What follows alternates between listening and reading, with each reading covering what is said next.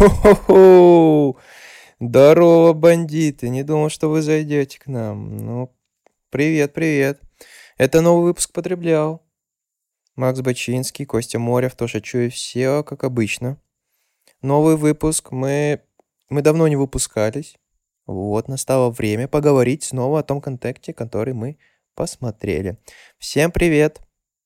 А, как обычно, перед началом попрошу вас сделать несколько простых вещей. Первое. А, расскажите друзьям. Ну, вам же нравится. Ну, пусть друзья порадуются. А, во-вторых, э, конечно, пальцы вверх, плюсики, а, добавьте в любимое, напишите в комментариях, что это просто великолепно. В-третьих, подписывайтесь на Телеграм, подписывайтесь на Яндекс.Дзен. В-четвертых, просто получать удовольствие. Сегодня много мы о чем поговорили, Перечислять не буду, чтобы не забивать интригу. Я думаю, вам понравится. Ну, вроде бы и все. Да? Поехали? У нас был Оскар. А чем интересен Оскар? Тем, что вручают э, награды пизделей. лучшим фильмам и пизделей, да. Для начала, что вы знаете про последний Оскар? Что Уилл Смит дал пощечину. Угу. Мы будем обсуждать, кто виноват, кто прав. Как вы думаете? Я бы обсудил, как бы поступили бы вы. Опа. То есть согласны вы с этим, не согласны? И что думаете на этот счет? Мне кажется, я такой немного человек сыковатый, поэтому я бы такой... Сам бы еще пощечину жене своей дал. Сам бы, типа, присоединился и начал бы еще поносить жену. И такой бы затаил немного обиду, наверное. Но не, не вышел бы, наверное, пиздюлей давать. Или как-то вот так вот кричать на Криса Рока. Поэтому я такой, я бы, наверное, услышал бы, посмеялся бы и пошел бы дальше. А вы? Я бы тоже не давал. Насилию нет оправдания. Но тут ты не контролируешь себя, когда у тебя всплеск каких-то эмоций был. То есть он это сделал, ну, не то чтобы прямо осознанно, а под воздействием эмоций. А ты говоришь про меня, как я бы... Да, и мне интересно, вот когда у тебя были бы сильные эмоции, ты бы сумел себя сдерживать? Конечно. Я же медитирую, я осознанный человек. А у вас были такие моменты, когда вот вы не сдерживали себя и что-то делали такое? Не знаю, кому-нибудь пощечину или кому-то отпиздили кого-нибудь? Я начинал очень резко высказываться mm. обычно в таких моментах. А можешь пример привести? С эмоциями. Пример. Что-то конкретное не помню. Обычно возникало в детстве, когда я был какой-то конфликт с родителями, с мамой. Mm. И я был с чем-то напрочь не согласен. Просто как-то резко говорил и говорил эмоциями, то есть, ну, вообще не соображал, что я говорю и как я говорю. Я помню момент из школы, когда тип, у меня была типа драка с каким-то чуваком, который меня очень бесил. Он что-то говорил... А, мы играли в футбол, это была физкультура. Это все было на улице. Грубо говоря, все до этого шло к тому, что как будто мы попиздимся, потому что этот чувак очень сильно всех бесил. Вот в какой-то момент я не сдержался, у нас был какой-то срач, и потом я ему так по ноге зарядил ногой. Потому что меня старший двоюродный брат учил, ну, типа, не жди начала конфликта, сам начинай конфликт. Выигрывает тот, кто первый пидит. Вот. И нужно по ногам бить, ноги самое больное. Вот я и так поступил. И потом мы во время физкультуры орали матом друг на друга подбежала одноклассница, у которой азиатская внешность, и я такой, а ты чё узкоглазая тут пришла? Жестко. Вот, и потом нас, ну, естественно, нас вызвали классному руководителю. К твоей маме? Не, моя мама еще не была тогда классным руководителем. Вот, нас наругали за то, что, во-первых, то, что я учительский ребенок, как я мог материться на все, как вот вы могли. Ну, как я мог, точнее. Культурный мальчик из культурной семьи. А тебе мама потом дома пизделей ставила? Нет. Мне кажется, мама даже не знает, наверное, про эту историю. А вот сейчас узнает. Вот. И... А, и в итоге, типа, где-то мы сидели после уроков с этим чуваком минут 20-30 сидели, и потом вроде, типа, так, знаете... Обнялись. Такой налег... Начался налег... гачмучи. После драки. Очень было, очень было близко к этому, но нет, мы просто так закрещились немного. Но потом все равно мы начали сраться с ним. Он ударился в правую идеологию, немного в национализм, потому что в ВДВ служить потому что он очень хотел. И сейчас, возможно, где-то... Слушает наш подкаст. Костя, у тебя будут такой, такие моменты? Да, наверное, были. Я просто конкретно не могу вспомнить, но драки тоже были, да. Ты дрался? Ну, так все в школе, когда, мне кажется, мелкие дерутся. Ну, я вот помню, что у меня вот кроме вот этого, и то это тяжело назвать дракой. То есть я в, э, в свои щи никогда не получал. Я в щи как будто тоже не получал. Я тоже, мне кажется, такой просто, наверное, поддерживался идеологией, что если надо, если что-то дело пахнет жареным, надо типа просто первому ударить как бы и всё. Ну вот, я помню несколько случаев. Один, короче, случай в начальной школе был, когда мы типа играли в футбол. Вот это футбол просто игра дьявола, она как бы заставляет людей драться начать. Ну, что-то мы там начали сраться. А, мне кажется, надо было мне пойти домой, а мячик был мой. Я, типа, его забирал, и меня начали хуесосить за то, что, типа, о, оставляй мячик, или, типа, дно полное. Вот, я, типа, такой беру мячик. А, и потом у меня был там лимонад, целая полторашка. И чувак берет, чтобы меня разозлить, вот открывает этот лимонад и начинает выливать просто так вот всю бутылку Уф. выливает. Вот это провокация. И я такой стою, ах ты сука. И просто в нос ему так. Я прям помню, что я ударил ему прямо в нос, и у него кровь прям жестко пошла, прям похли... начала хлестать из носа. И я такой, оу, оу, оу. Ладно, я пошел, чуваки, давай разбирайся тут с этим дерьмом сам. Вот. Потом один вот случай еще из средней школы, помню, что просто был чувак, который любил всех булить, и типа он ну, любил там как-то шутить над всеми, вот. И просто мне это надоело, как-то на перемене мне это надоело. Из-за того, что я был по массе больше его, я его просто как бы э, задавил, грубо говоря, массой. Вот. Ну и после этого все, в принципе, закончился, начал, закончилось, начался урок. Как ты его задавил массой? Ну, типа, как я, знаешь, когда мы с тобой, с тобой иногда боремся, я так тебя беру за шею, Мгм. и потом под себя пытаюсь промнуть. Ну, то есть я просто его так взял, грубо говоря, под мышки так и прям, ну, под себя так его засунул. Мгм. Вот. Ну, а всякие там высказывания, наверное, да. Ну, в плане высказывания на эмоциях тоже бывало такое. Особенно вот это, мне кажется, часто связано с, э, со спортом, когда реально в какой-то компетитив штуке участвуешь, и тебе важно выиграть. У меня такое включается, я прям очень могу вспылить, обидеться и так далее. Блин, я тоже помню, вот когда в школе был, в футбол играли, я на чуваков из своей команды так орал во время физры. Да чё ты не бежишь? Да чё такой ленивый? Из-за этого я думал, что я вспыльчивый человек. А оказалось. Оказалось, пусечка. вообще пусечка. Не, ну в плане, вот, например, ты рассказываешь про чувака, который булил там всех, и у нас, в принципе, в школе были э, такие, так сказать, гоп-компания. Но с ними я скорее по-другому общался. Я просто пытался избегать общения с ними. Вот. Если я видел их, например, я пытался идти другой дорогой. И это... А мне кажется, я с гоп-компаниями пытался как-то, типа, быть Карифаниться? Не карифаниться, нет. Ну, потому что мне не нравилось просто с такими людьми карифаниться. Но м, на уровне шутки как-то с ними М. находиться. То есть, если я начинаю что-то булить, я как-то все в шутку переводил, и они с этого быстро из этого сливались, либо просто угорать начинали. Вот. И то есть, не, ну, как бы не доходило прям до, до чего-то такого неприятного. А у вас в Санкт-Петербурге, в столице культуры, были гоп-компании? Да, конечно, еще какие. И я их возглавлял. У меня После почему-то 90-х? были с ними какие-то, ну, такие нормальные дружеские, ну, не дружеские отношения, приятельские, хотя я к ним не относился. С детства, наверное, и пошло, что я такой немножко конформистской Ну, конформист. склонности, да. То есть я как-то умел забавлять вот какое-то такое напряжение и конфликты. Три, два, один. Отдохнули. Поехали дальше. Что у вас есть рассказать интересного? Я дочитал Оруэлла, 1984? да. Ну, И что, ты увидел какие-то параллели с текущим временем? Да. Увидел параллели в плане массового контроля, в плане, ну, массового контроля над людьми, э, внедрением всяких ограничений чрезмерных с одной линии мысли То есть можно думать либо так, по-другому это является неправильно, и вообще так думать не, не надо. Иначе будут какие-то последствия. А в общем и целом, удовольствия какого-то после... Я же второй раз читаю. После второго прочтения, ну, не было. Так, с интересом почерпнул, что забыл, что не заметил в первый раз.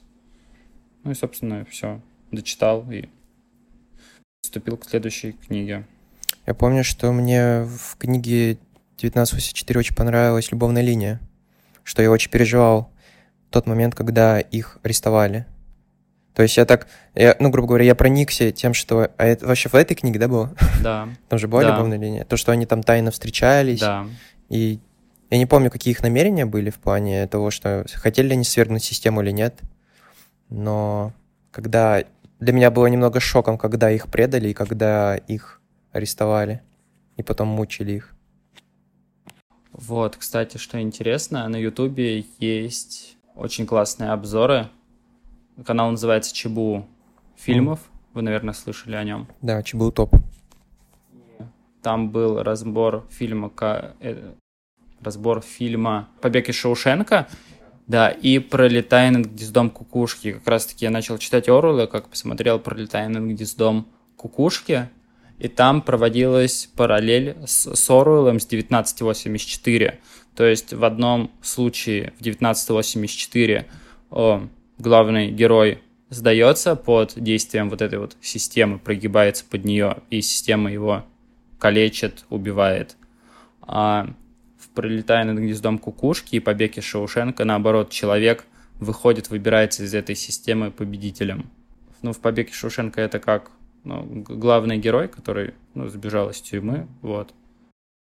Ну и не только он, этот Ред тоже. Угу. А в «Пролетая над гнездом кукушки» индейец, который типа такой молчун. Я вспомнил, мы смотрели «Пролетая над гнездом кукушки», кажется, год назад в Питере, когда его в повторный показ впустили с субтитрами, ну, в старых кинотеатрах Питера таких Помнишь, мы ходили в... Только я не помню, в Ленфильм, кажется. Да, в Ленфильм ходили. Такое классное ощущение, во-первых, от фильма было. Он такой... Хоть и он грустно заканчивается, но супер такой позитивный, добрый, смешной. А во-вторых, очень классное ощущение на большом экране смотреть такие классические фильмы.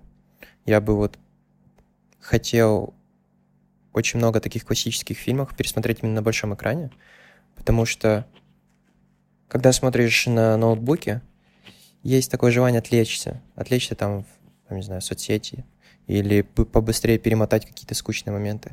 А когда ты сидишь в кинотеатре, у тебя нет этой власти, у тебя больше получается проникнуться атмосферой в этот фильм. Вот. И мне очень нравилось, когда мы были в Питере, что много таких фильмов перепрокатывали и показывали. Вот. Жалко, что мы уехали, и больше нет такой возможности.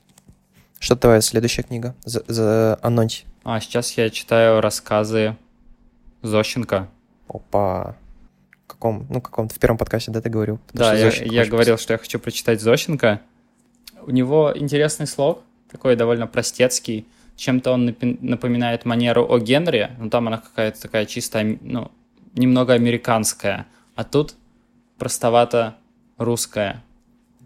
И рассказы с каким-то таким, ну, примитивным сюжетом, небольшие, там, на пару страничек, но написаны интересно. То есть сюжет, например, э, выступает какой-то там человек, мужчина с речью, что вот о, надо давать женщинам больше прав, что там они все на кухне готовят, стирают, убирают. Там, пусть они занимаются какими-то своими делами. Женщины его хвалят после выступления, говорят, как же, какой же ты молодец, ты нас так понимаешь. И потом он приходит домой и на свою жену, типа, я проголодался, пришел после работы, где мой обед? Идет, готовит ему обед, приносит, он там съел его. Почему он не посоленный, он недосоленный? Типа, как ты вообще готовишь? Я тут работал, я устал, а ты обед посолить не можешь. Какие-то, вот, собственно, и весь сюжет, он написано, это очень интересно. Ну и всякие такие вот небольшие рассказики с какой-то одной такой коротенькой сюжетной линией.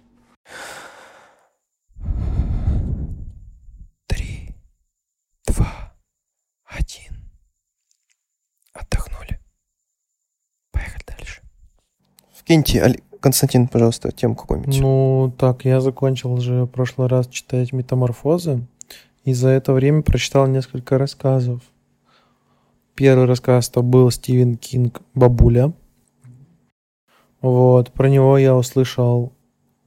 Э, мне, мне в рекомендациях попался краткий видос у Жаринова, в котором он рассказывал, как он э, подсадил на литературу своего младшего сына, у которого сейчас тоже YouTube-канал есть.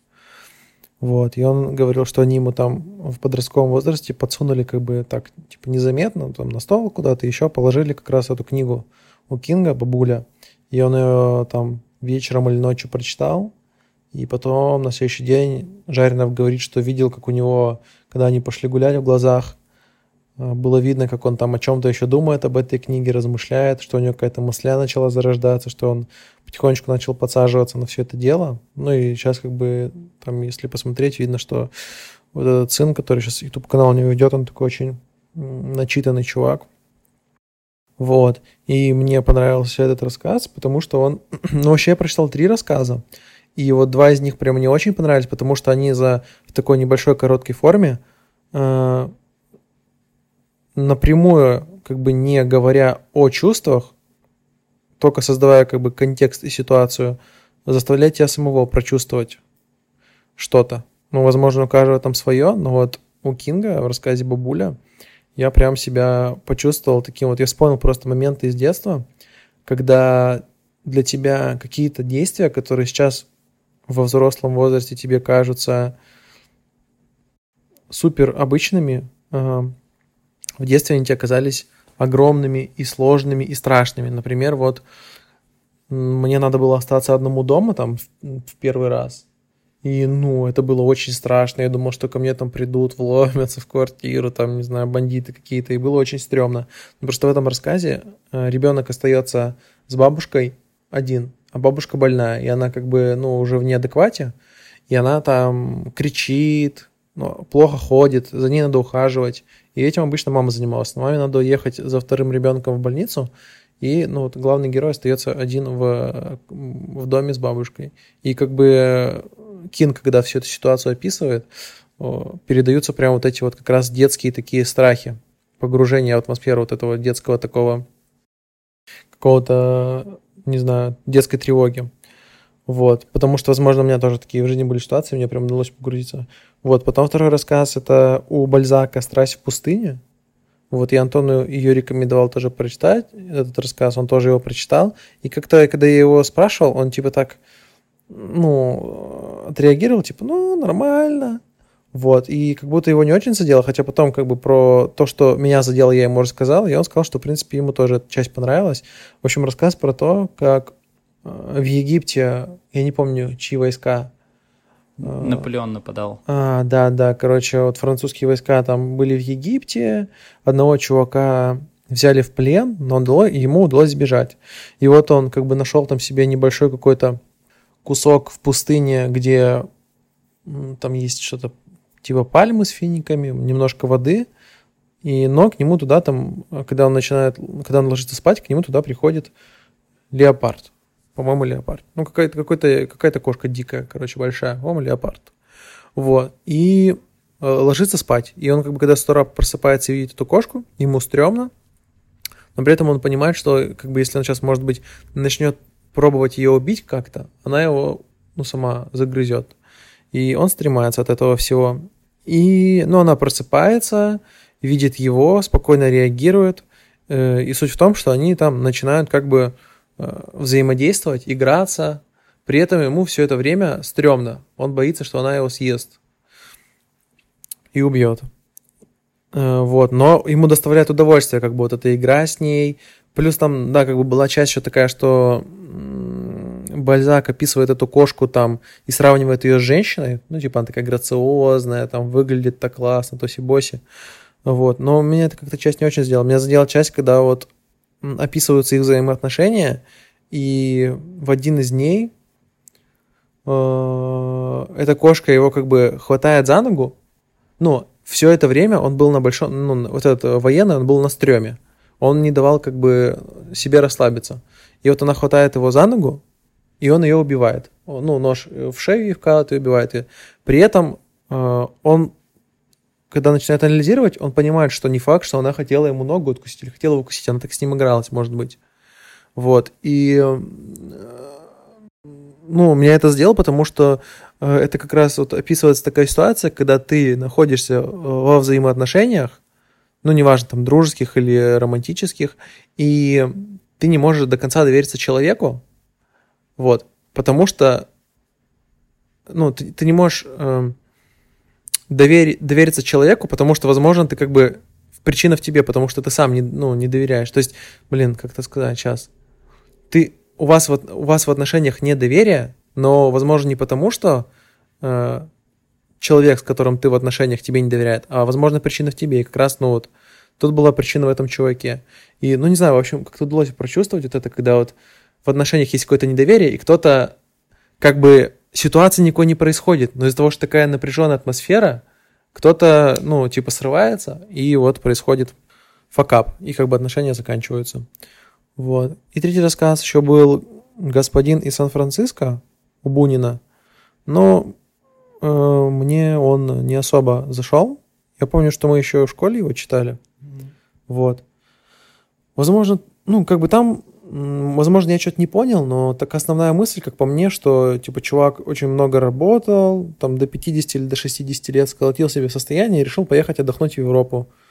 Вот. Ну и в какой-то момент там он умирает. То есть там они даже, не знаю, месяц, по-моему, не успели отдохнуть, он как бы умирает, и якобы мораль в том, что вот он там всю жизнь потел, старался, трудился, только-только накопил денег и умер как бы. А что надо было наслаждаться там жизнью, пока он был молодой, например. Вот. Но мне как-то это, не знаю, не вкатило вообще. Что за банальная мысль в 2К 22 году? Угу, угу. Вот, и сейчас я пытаюсь начать этого Геродота, но как-то так тяжко пока. Мне тяжело себя заставить немножечко. Я еще сейчас параллельно почитываю этого Dopamination. На английском? Да. Как-то вы так потели на короткую форму, когда я читал рассказы в осознанном возрасте, вот примерно года два назад я вот приехал домой, а у нас дома такая классная книжная библиотека, и я, кажется, забыл свои книги в находку взять и начал из, ну, из библиотеки брать. И решил Чехова почитать, потому что Чехов классик.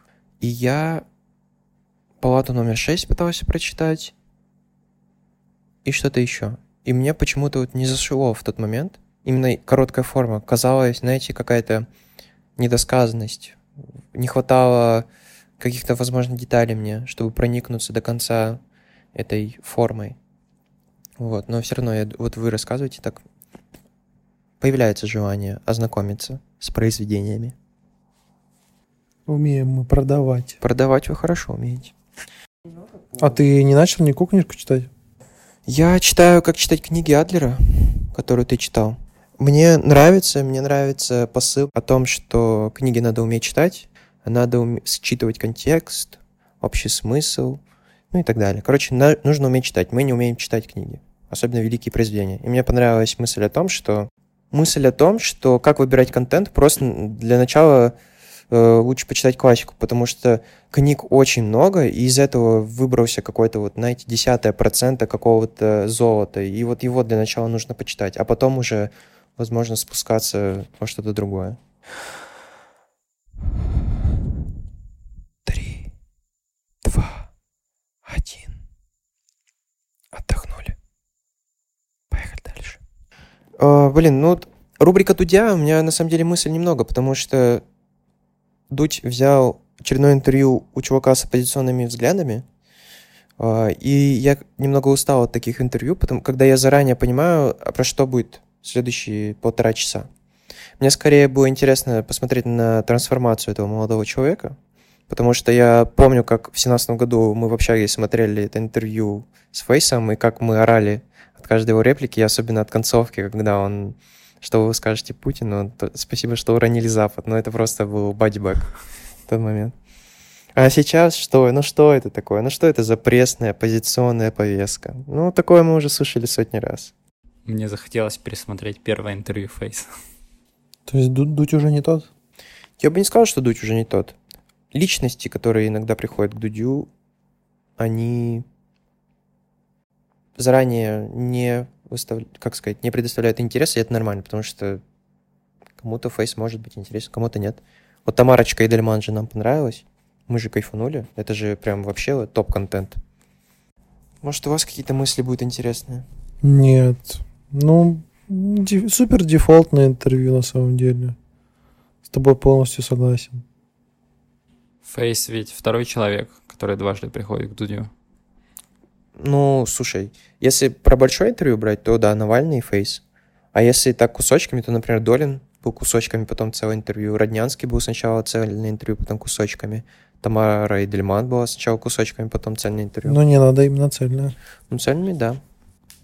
Но мне сказали, мне кажется, там путь, э, этот, Дудь э, по, по Европе путешествует, ищет кого интервью взять. Да, Вот, да, да. вот ему Фейс подвернулся под Не руку. чтобы в Россию поехать, в России интервью брать, он по Европе ездит. Взял бы у Путина интервью. Три, два, один. Отдохнули. Поехали дальше. Хотите, я вам э, расскажу про самый топовый контент, который я посмотрел за этот период? За последние две недели? Да. Ну-ка, ну-ка. Неужто это та документалочка, про которую ты мне рассказал? Да, да, да. Ой, пошел сок. Ну давай. Называется она Feels Good, Man. Вот. Это документалка про такой мем, как лягушонок Пепе. Угу. Вот. Небольшое отступление. Мне кажется, что относительно недавно я это, в принципе, понял, но сформулировал так для себя, что вот документалки — это, наверное, самый любимый мой жанр в кино. Потому что как бы сюжеты иногда в документалках ну, по уровню не уступают там триллерам или каким-нибудь блокбастерам, но когда ты еще понимаешь, что это в жизни реально происходило, у тебя все эти чувства и эмоции удваиваются. Вот. И поэтому, как бы, когда я нахожу какие-то очень интересные документалки, я люто кайфую. Мне кажется, начал прям вот этот жанр для себя раскрывать еще в школе, но кайфовать начал где-то в универе, когда там посмотрел э, документалку про Десла за закрытыми окнами, она, по-моему, называется. Документалки супер интересный жанр. И очень много в последнее время документалок делается. Особенно с рассветом стриминга. Стриминг много покупает документалок и делает. И там столько крутого контента. Ну, то есть, это, как сказать, более качественный контент, понятно, чем YouTube. Иногда более интересный, чем фильмы. И я вот помню, как мы посмотрели где-то осенью 2020 года. Помнишь, Костян? Мы посмотрели Don't Да. Fuck With Cats. Да. Это документалка на Netflix, рассказывая, которая рассказывает про какого-то маньяка, который сначала поиздевался над кошкой, э, выложил это в сеть. Часть сообщества сети возмутилась. Типа, что за хрен? Какого хрена? Что за дичь? И они начали собственное расследование по этой теме. И, в общем, документалка идет от лица вот этих людей, которые проводили это расследование. Там в итоге все закручивается до того, что этот маньяк начал все больше жестить. В какой-то момент там он убивает человека. В итоге, ну, естественно, и до фе- федералов, ну, то есть до государства доходит, что чувак явно неадекватный, то, что его нужно искать. Когда государство вступает в дело, эти чуваки, сообщество в интернете, которое также занималось расследованием, они помогали государству и находили какие-то детали важные. Вот. То есть вот это... Плюс по саспенсу очень классно они построены, документалка. Надо будет потом топ документалок составить. Я так просто начал уже вспоминать реально, какие документалки смотрел, понимаю, что много есть классных. Еще мне очень нравятся документалки про артистов смотреть.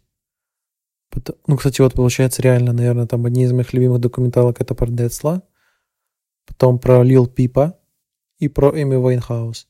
И во всех этих трех документалках тебе получается проникнуться героем, увидеть человека за вот этой вот просто обложкой как бы артиста. И, ну, во всех этих трех документалках разные как бы эмоции испытываются, разные чувства.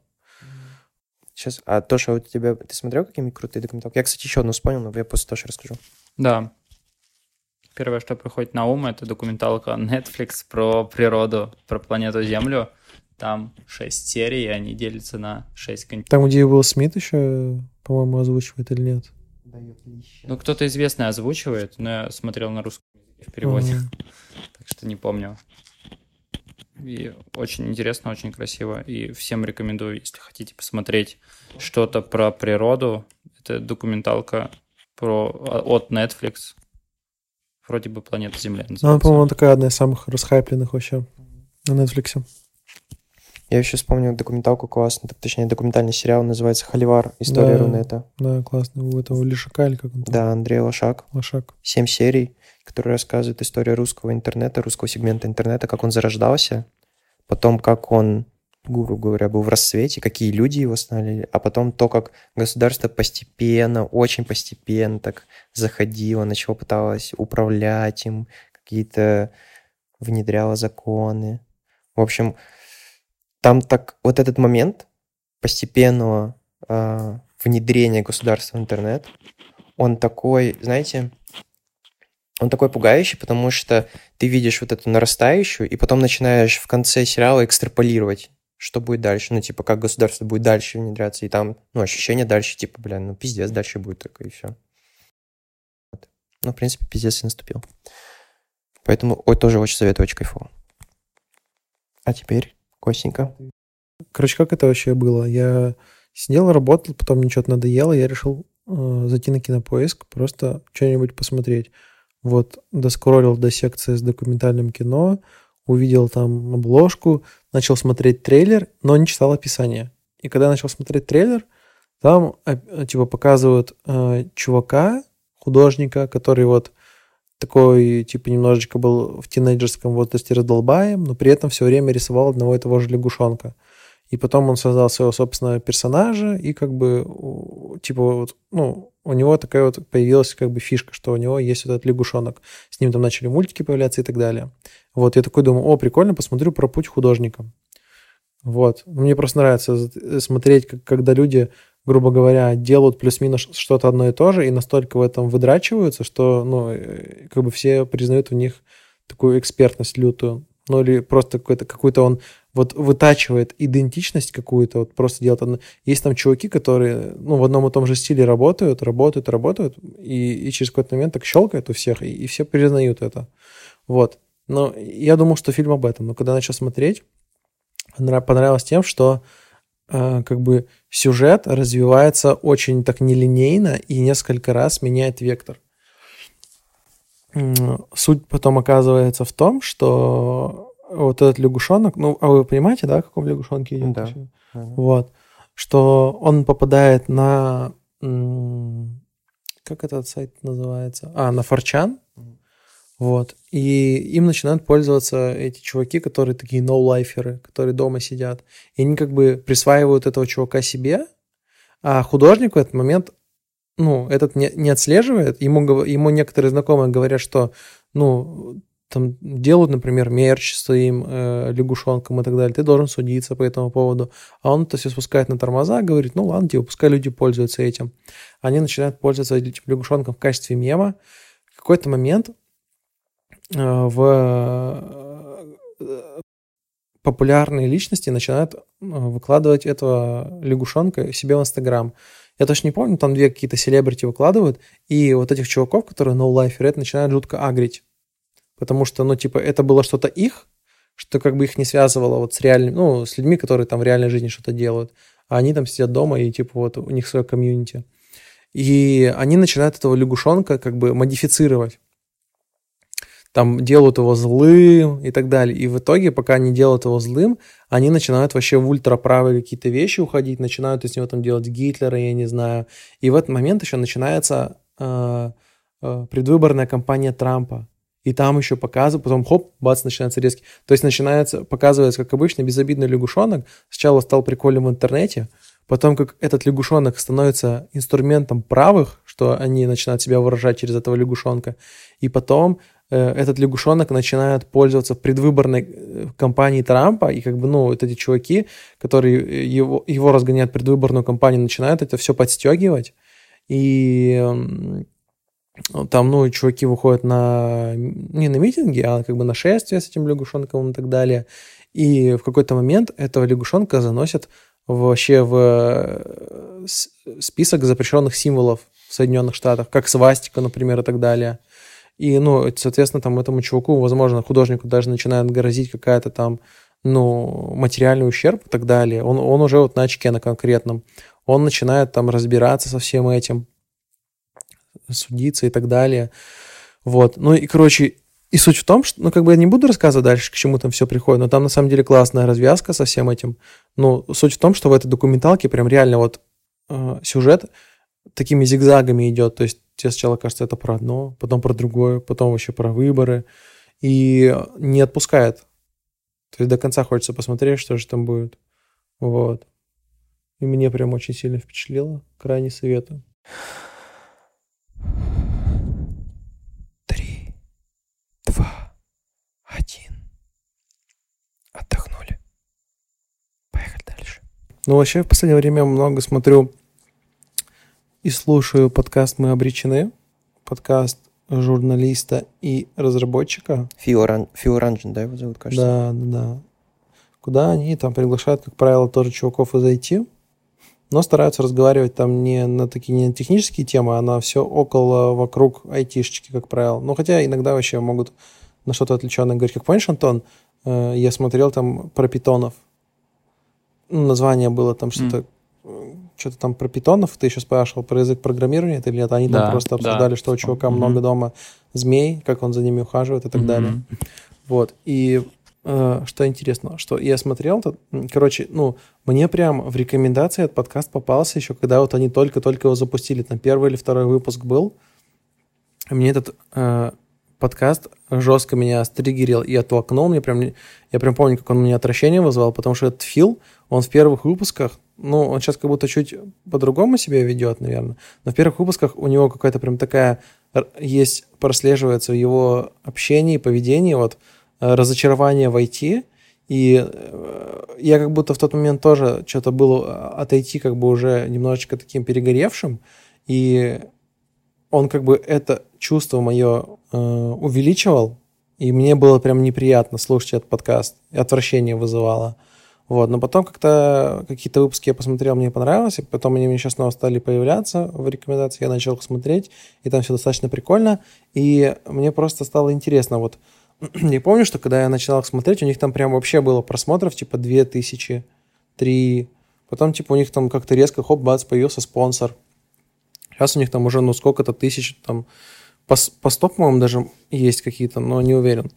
Вот, и мне было интересно, типа, как они, интересно, так раскрутились, потому что вроде они, наверное, не особо рекламы не покупали, а вот у этого чувака, у журналиста, это, по сути, единственное место работы. То есть этот Фил, он как бы в айтишечке работает, а вот у Артема это работа, по сути, его.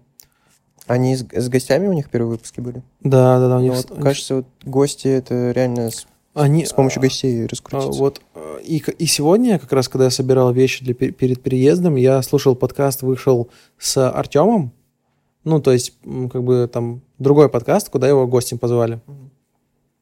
И он рассказывал про то, что они там первые выпуски вдвоем записывали, но потом начали приглашать гостей. Как раз выпуски, которые начали выкладывать, это уже были сразу с гостями. Вот. И в чем была суть? Просто, что у них был бэкграунд на Хабре. Они как раз в этой связке писали статьи тоже на Хабре. Э, ну, Фил писал про IT, а Артем его редактировал с журналистской точки зрения. И у них как бы уже на Хабре была большая известность. И они это решили переложить на, ну, типа, чуть, в чуть более другом формате на YouTube, в подкасты. И я так понимаю, что у них вот еще с этого как бы пошел буст, что у них уже было какое-то комьюнити, которое про них знало. Вот. Поэтому, ну, мне просто прям было удивительно, когда я следил за ними, что у них как-то как будто органически очень быстро они дошли, дошли до такого момента, когда у них появился спонсор и больш, ну, такое достаточно большое количество просмотров. Ну да, видимо, вот гости — это хороший буст. Если... Гости, да, мне кажется, тоже, да, что это прям нормальный буст. Ну и плюс параллельно какой-то, знаешь, дополнительный источник информации делать.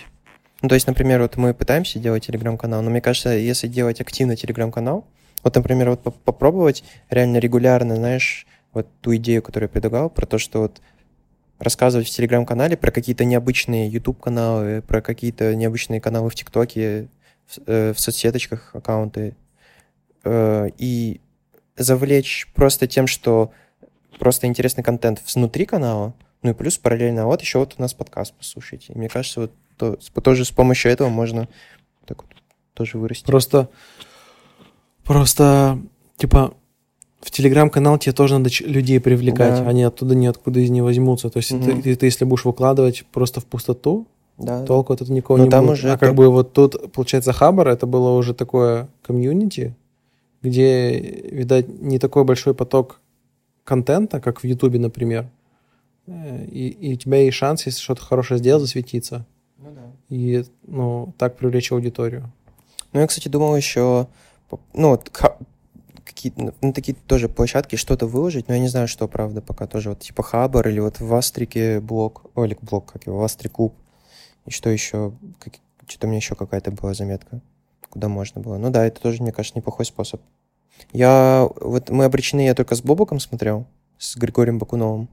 Мне просто понравилось то, что они общались, ну, разговаривали тоже Филу, типа, разочарованно идти, то, что он говорил о том, что вот, я бы хотел бы чисто делать то, что мне нравится, чисто свой проект делать, но сейчас я это не могу делать.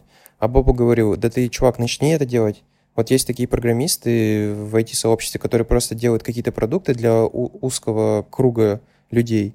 Они просто там за счет их и зарабатывают. То есть делают какие-то продукты, которые им помогают, но еще помогают там сотни или тысячи просто другим людям. То есть не массовые продукты, а какой-то узкой публике. Они там выставляют прайс, ну, такой чуть, чуть выше среднего, но зато из-за того, что они делают для себя, они понимают, грубо говоря, себя как ЦА, и вот благодаря этому они делают какой-то продукт, который вот это их ЦА очень любит, это ЦА им платят, вот, из-за этого, за счет этого они зарабатывают. И вот он говорил, да ты также начни, в любой момент это будет просто больно. Вот ты говорил, кстати, про документалку, я хотел еще, вот еще одну вкинуть документалочку классную. Э, называется она по-английски Revolutions on Granite, Granite, Granite. Э, документалка, которую ты скидывал. А, да, то Про Майдан. Ну, сначала я так подумал, что это документалка, наверное, про Майдан, про события 2014 года. И, в принципе, две минут, первые две минуты так оказалось. А потом оказалось, что это документалка про скейтеров, которые катались там с 90-х годов э, на Майдане Незалежности – то, что вот это про сообщество скейтеров, которое сложилось в, в Киеве, и вот он, они рассказывали про чуваков, которые входят в это сообщество, про их историю, про то, как э, менялась площадь и как это влияло на скейтеров, как само сообщество развивалось, например, как влияло на них приезд э, зарубежных скейтеров, как они ездили в другие страны и смотрели, как, как катаются другие скейтеры, и они понимали, что, блин, им еще столько расти до этого. Вот, и потом это плавно при, перетекало в там, в то, что Майдан незалежности — это также и площадь, на которой проходили какие-то революции. Ну, то есть они, вот это переплеталось. Ну, основная тема — это про скейтеров, про их свободный дух. И там рассказывалось вот именно, показывались эти 50-летние дядечки, которые немного такого маргинального вида. Да. Вот. Но которые реально там любят и горят этим скейт, скейтом. Вот.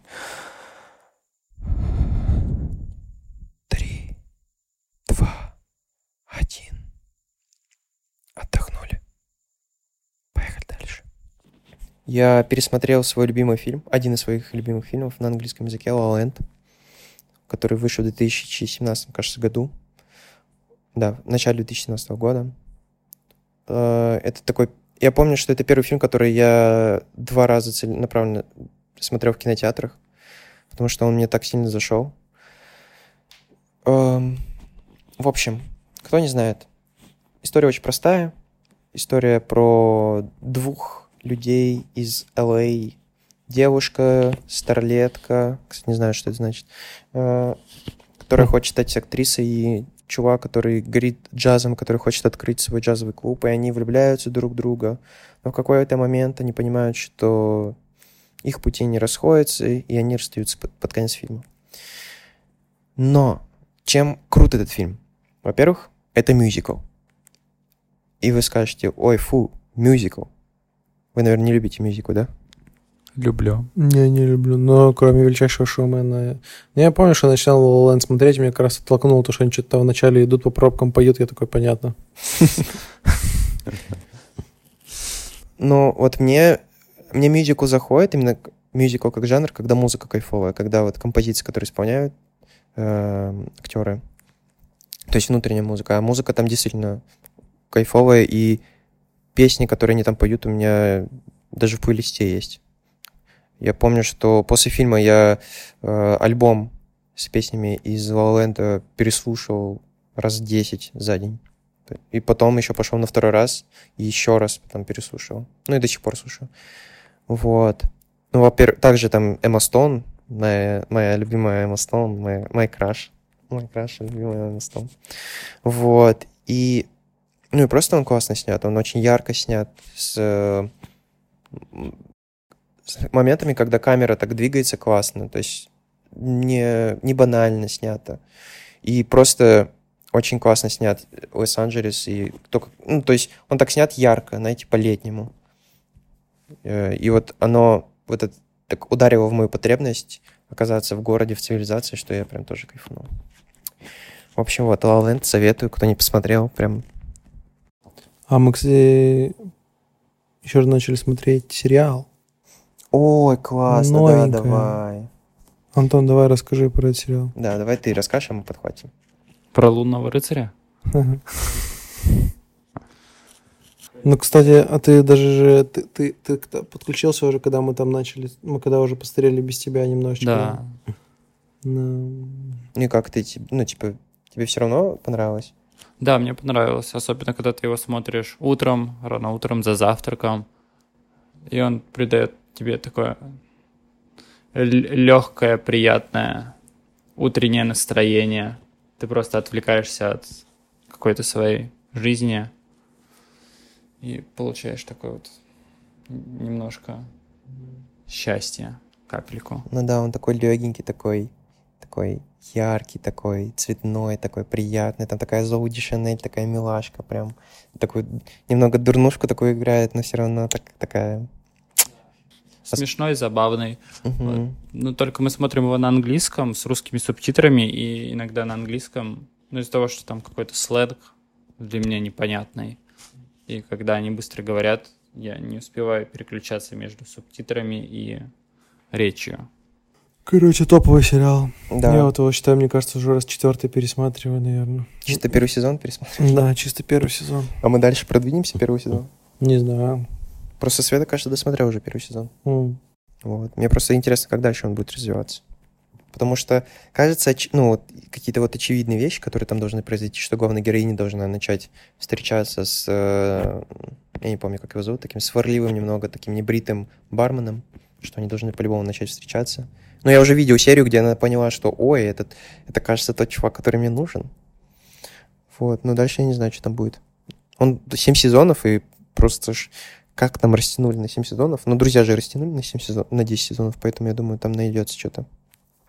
Мне очень, я не знаю, типа, вот я не знаю, вот что-то в юморе мне почему-то я очень редко смотрю, э, смеюсь от каких-то шутех и каких-то смешных моментов в фильме или в стендапе.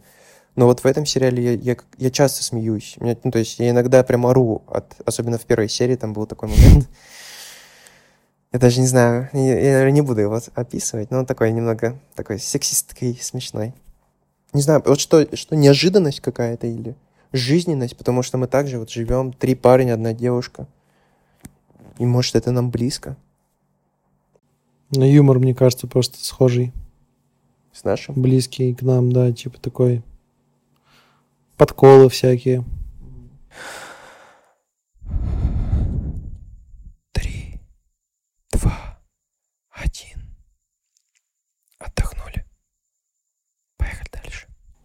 О, я еще могу рассказать. Давай. Ну, это не контент, с одной стороны, с другой стороны, контент. С одной стороны, это не потребление, с другой стороны, это потребление. Это игра «Цивилизация 5». Ой, давай. Нет, слушай, мне кажется, игры — это потребление. Ну, это потребление, но при этом это такое активное потребление. Да, да, да, с участием. Да, мы с Максюшей на прошлых выходных засели прям на два дня жестко в цивилизацию пятую. Мы там создали самую большую карту, максимальное количество государств, зашли за Россию, и начали за Екатерину. И начали хаслить люто. Начали там рамсить с турками, с... э, Римлянами. Да, с римлянами. Ну, сначала Цезарь... Не, они сами начали с нами рамсить. Мы вообще... Не было такого, что мы такие, давай чисто вот по, по нашей русской кровушке, по нашей генетике, вот то, что у нас в генетике, давай посремся со всеми, давай типа повоюем со всеми. Нет, они к нами, сами к нам пришли. Они окружили нас в кольцо врагов, начали нас, начали нас долбить своими войсками. Захватили у нас один город, Питер. Захватили у нас Питер, но мы потом его отбили, заодно захватив Неаполь, который они построили рядом с Питером. Да, ну, прикольно, в общем, классная такая это, пошаговая стратегия. Там очень много как бы веток, э, таких механик, как бы по которым идет развитие там, э, социальное, культурное, э, научное, ресурсы, да, военная движуха. Вот. И я не знаю, в чем вот эта магия этой игры, но она как бы у тебя ощущение времени выключает. Я прям помню, что вот мы начали, и казалось, что мы там сидим, не знаю, полчаса, а уже там часов шесть прошло. И, ну, она подсаживает жестко. И я, я замечаю, что когда вот такие игры, они у меня выключают чувство э, желания сна. Я вот прям понимаю, что мне надо с этой игрой покончить. Если я вечером сижу, часов в 12 или там в час ночи, и мне спать не хочется, потому что мне вот есть такое желание еще чуть-чуть, сейчас вот доделаю, и уже потом лягу спать, потому что, в принципе, спать я сейчас не хочу. И, ну, если я закрою ноут, я, естественно, дело прям вырубаюсь. Вот. И, и тогда я понимаю, что все, эта игра прям люто такая дофаминово а, зависимая, и надо с этим дерьмом заканчивать. Мне еще понравилось из-за того, что мы первый раз... Ну, ты, ты, ты играл до этого, но все равно как будто ты уже забыл, и по факту мы играли как будто в первый раз. И мне понравилось изучать этот внутренний мир и изучать э, детали этой игры. Ну, то есть мы совершали ошибки, там, не знаю, у нас было одно войско, мы его, мы его отправили к варварам, варвары убили наше войско, и мы такие сидели без армии. Вот, по факту потратили, ну, время впустую, потратили войско впустую. Вот, но мы сделали какие-то выводы, и больше такой глупости мы не допускали. О, прикольно, кстати. Ну, то есть, я думаю, если бы мы играли уже второй раз, было бы немного не так интересно. Но все равно, наверное, будут, были бы моменты, когда ты изучаешь вот этот внутренний мир, и было бы тебе интересно. Мне еще понравилось, как мы пытались... эм, рядом с нами были государства, ой, не государства, а просто города, которые не прикреплены к какой-то цивилизации. Мы их пытались захватить, но у нас не получалось все время. А мы можем на трех ноутах играть друг против Да, друга? мы можем, типа, в мультиплеер играть. Грубо говоря, на одной карте, Мгм. но за разные цивилизации играть. Да, мы можем. Только надо игру всем купить. Он там стоит 200к айдиаров. М, Ну, то есть, типа, по старому курсу косарь рублей. Поэтому... Мгм. И вообще, ну, типа, игра 2011 года, и все равно такая кайфовая. Я подумал то, что... Одиннадцатого? Да-да-да. Ну, есть шестая цивилизация, которая там позже вышла. Я подумал о том, что... Ну, вообще за историю, там, за последние 50 лет столько всяких игр вышло, и не обязательно в новые играть. Можно же и в старые играть, они же так же увлекательны, как, как и ну, новые, даже более увлекательны, чем новые, потому что они прошли проверку временем. И возвращаемся как, как, как раз к разговору о классике. Надо будет э, написать книгу «Как играть в игры». Э, Там просто, ну да, такие механики заложены, как бы, которые актуальны, в принципе, так всегда будут, мне кажется, работать. Всегда тебя будут подсаживать на желание продолжить играть. Причем я понимаю, что как будто эти механики уже придумали лет 40 назад, Да. и их сильно не модифицируешь. Там, может быть, по прикольной графику придумаешь, что-то усложнишь, там какие-нибудь, ну, чуть больше, там, например, ветвь возможностей расширишь. Но чисто механика у всех примерно одинаковая. Там, грубо говоря, шутеры, они как и были шутерами, так и остались. Там только просто чуть сложнее или чуть там чуть- чуть-чуть навороченнее. Три, два, один. Отдохнули. Поехали дальше. Это Бумажный дом. Или бумажный домик, как он называется. А, там испанский сериал Испанский. про обограбление банка? Да. Много посмотрели? Две серии. И что, как тебе? Интересно. Ну, пока не знаю, когда я продолжу его смотреть. У тебя травма теперь профессиональная. То это пройдет. Я вспомнил фильм. А, Фильм называется «Капитан Фантастик». Там играет Вига Мортенсен и... А ты смотрел, да? Дважды. Вот, там основная идея про то, что Вига Мортенсен отец пятерых, кажется, детей, или сколько, неважно, много, много детей, Э, мать умерла, и он пытается сам их воспитывать без общества, без школы, пытается сам им дать образование. И там мне... В лесу. в- ну, в лесу, да, да. И мне очень понравилась там мысль. А, Они ехали в каком-то доме на колесах, и он спрашивал у девочки, расскажи мне про книгу, которую ты прочитала. И девочка говорит, ну, мне понравилось, интересно. А а он говорит, так, слово «интересно» у нас под запретом, потому что слово «интересно», но ничего не говорит. И поэтому рас- попробуй мне рассказать что-то чуть более подробно. Вот и Тоша, тоже мне расскажи чем, чем более подробно, чем интересно. Про бумажный домик. Ух, какая затравочка-то. Жестко, прям подводка лютейшая. Профессионально, Ну, конечно. это приятно, знаешь, ты лежишь с девушкой, обнимаешься, смотришь сериал, и такое ощущение прям приятное. Когда на экране убивают людей, да? Да, это даже вообще не важно, что происходит на экране. Весь экшен вне экрана, да. Но Да. экшена там не было. А так, э, сюжет как-то банально быстро развивается, но сами действия интересные. Такие, такие захв- захватывающие. Может, ты какую-нибудь мысль подцепил там? Нельзя грабить банки, например.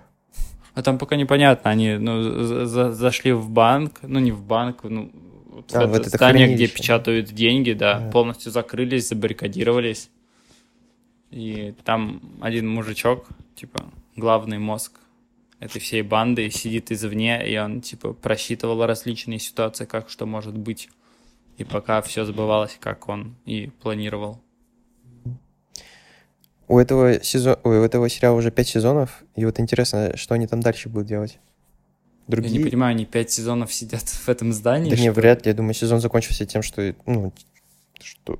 Может, они там меняют локацию, может быть, там главный герой будет как-то там вокруг него крутиться действие. Очень интересные костюмы с масками в виде Сальвадора Дали.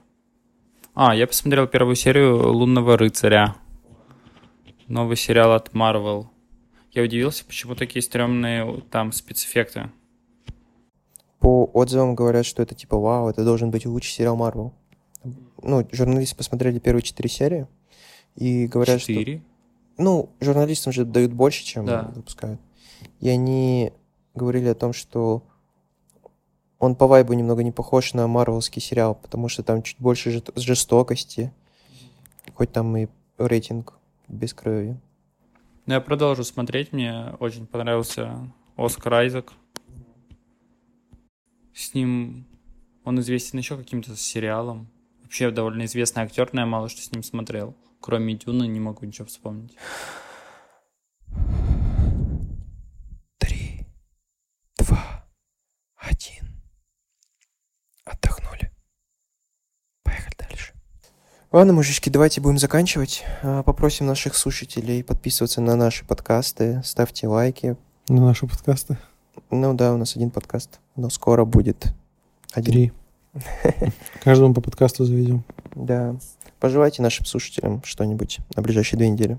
Какое-нибудь пожелание дайте. Классного контента. Бам. Ставьте лайки, подписывайтесь. Оставляйте фидбэк, делайте как Владик, который пришел к нам в телеграм-канал и написал статью практически, где он, Как Обосра- надо делать подкасты. да, как он обосрал наш звук речи и, в принципе, сделал это по делу. Ждем ваших комментов. Желаем вам хороших фильмов, сериалов, книг, твичей, тиктоков. С вами были Потреблялы. Подписывайтесь. Пока. Пока.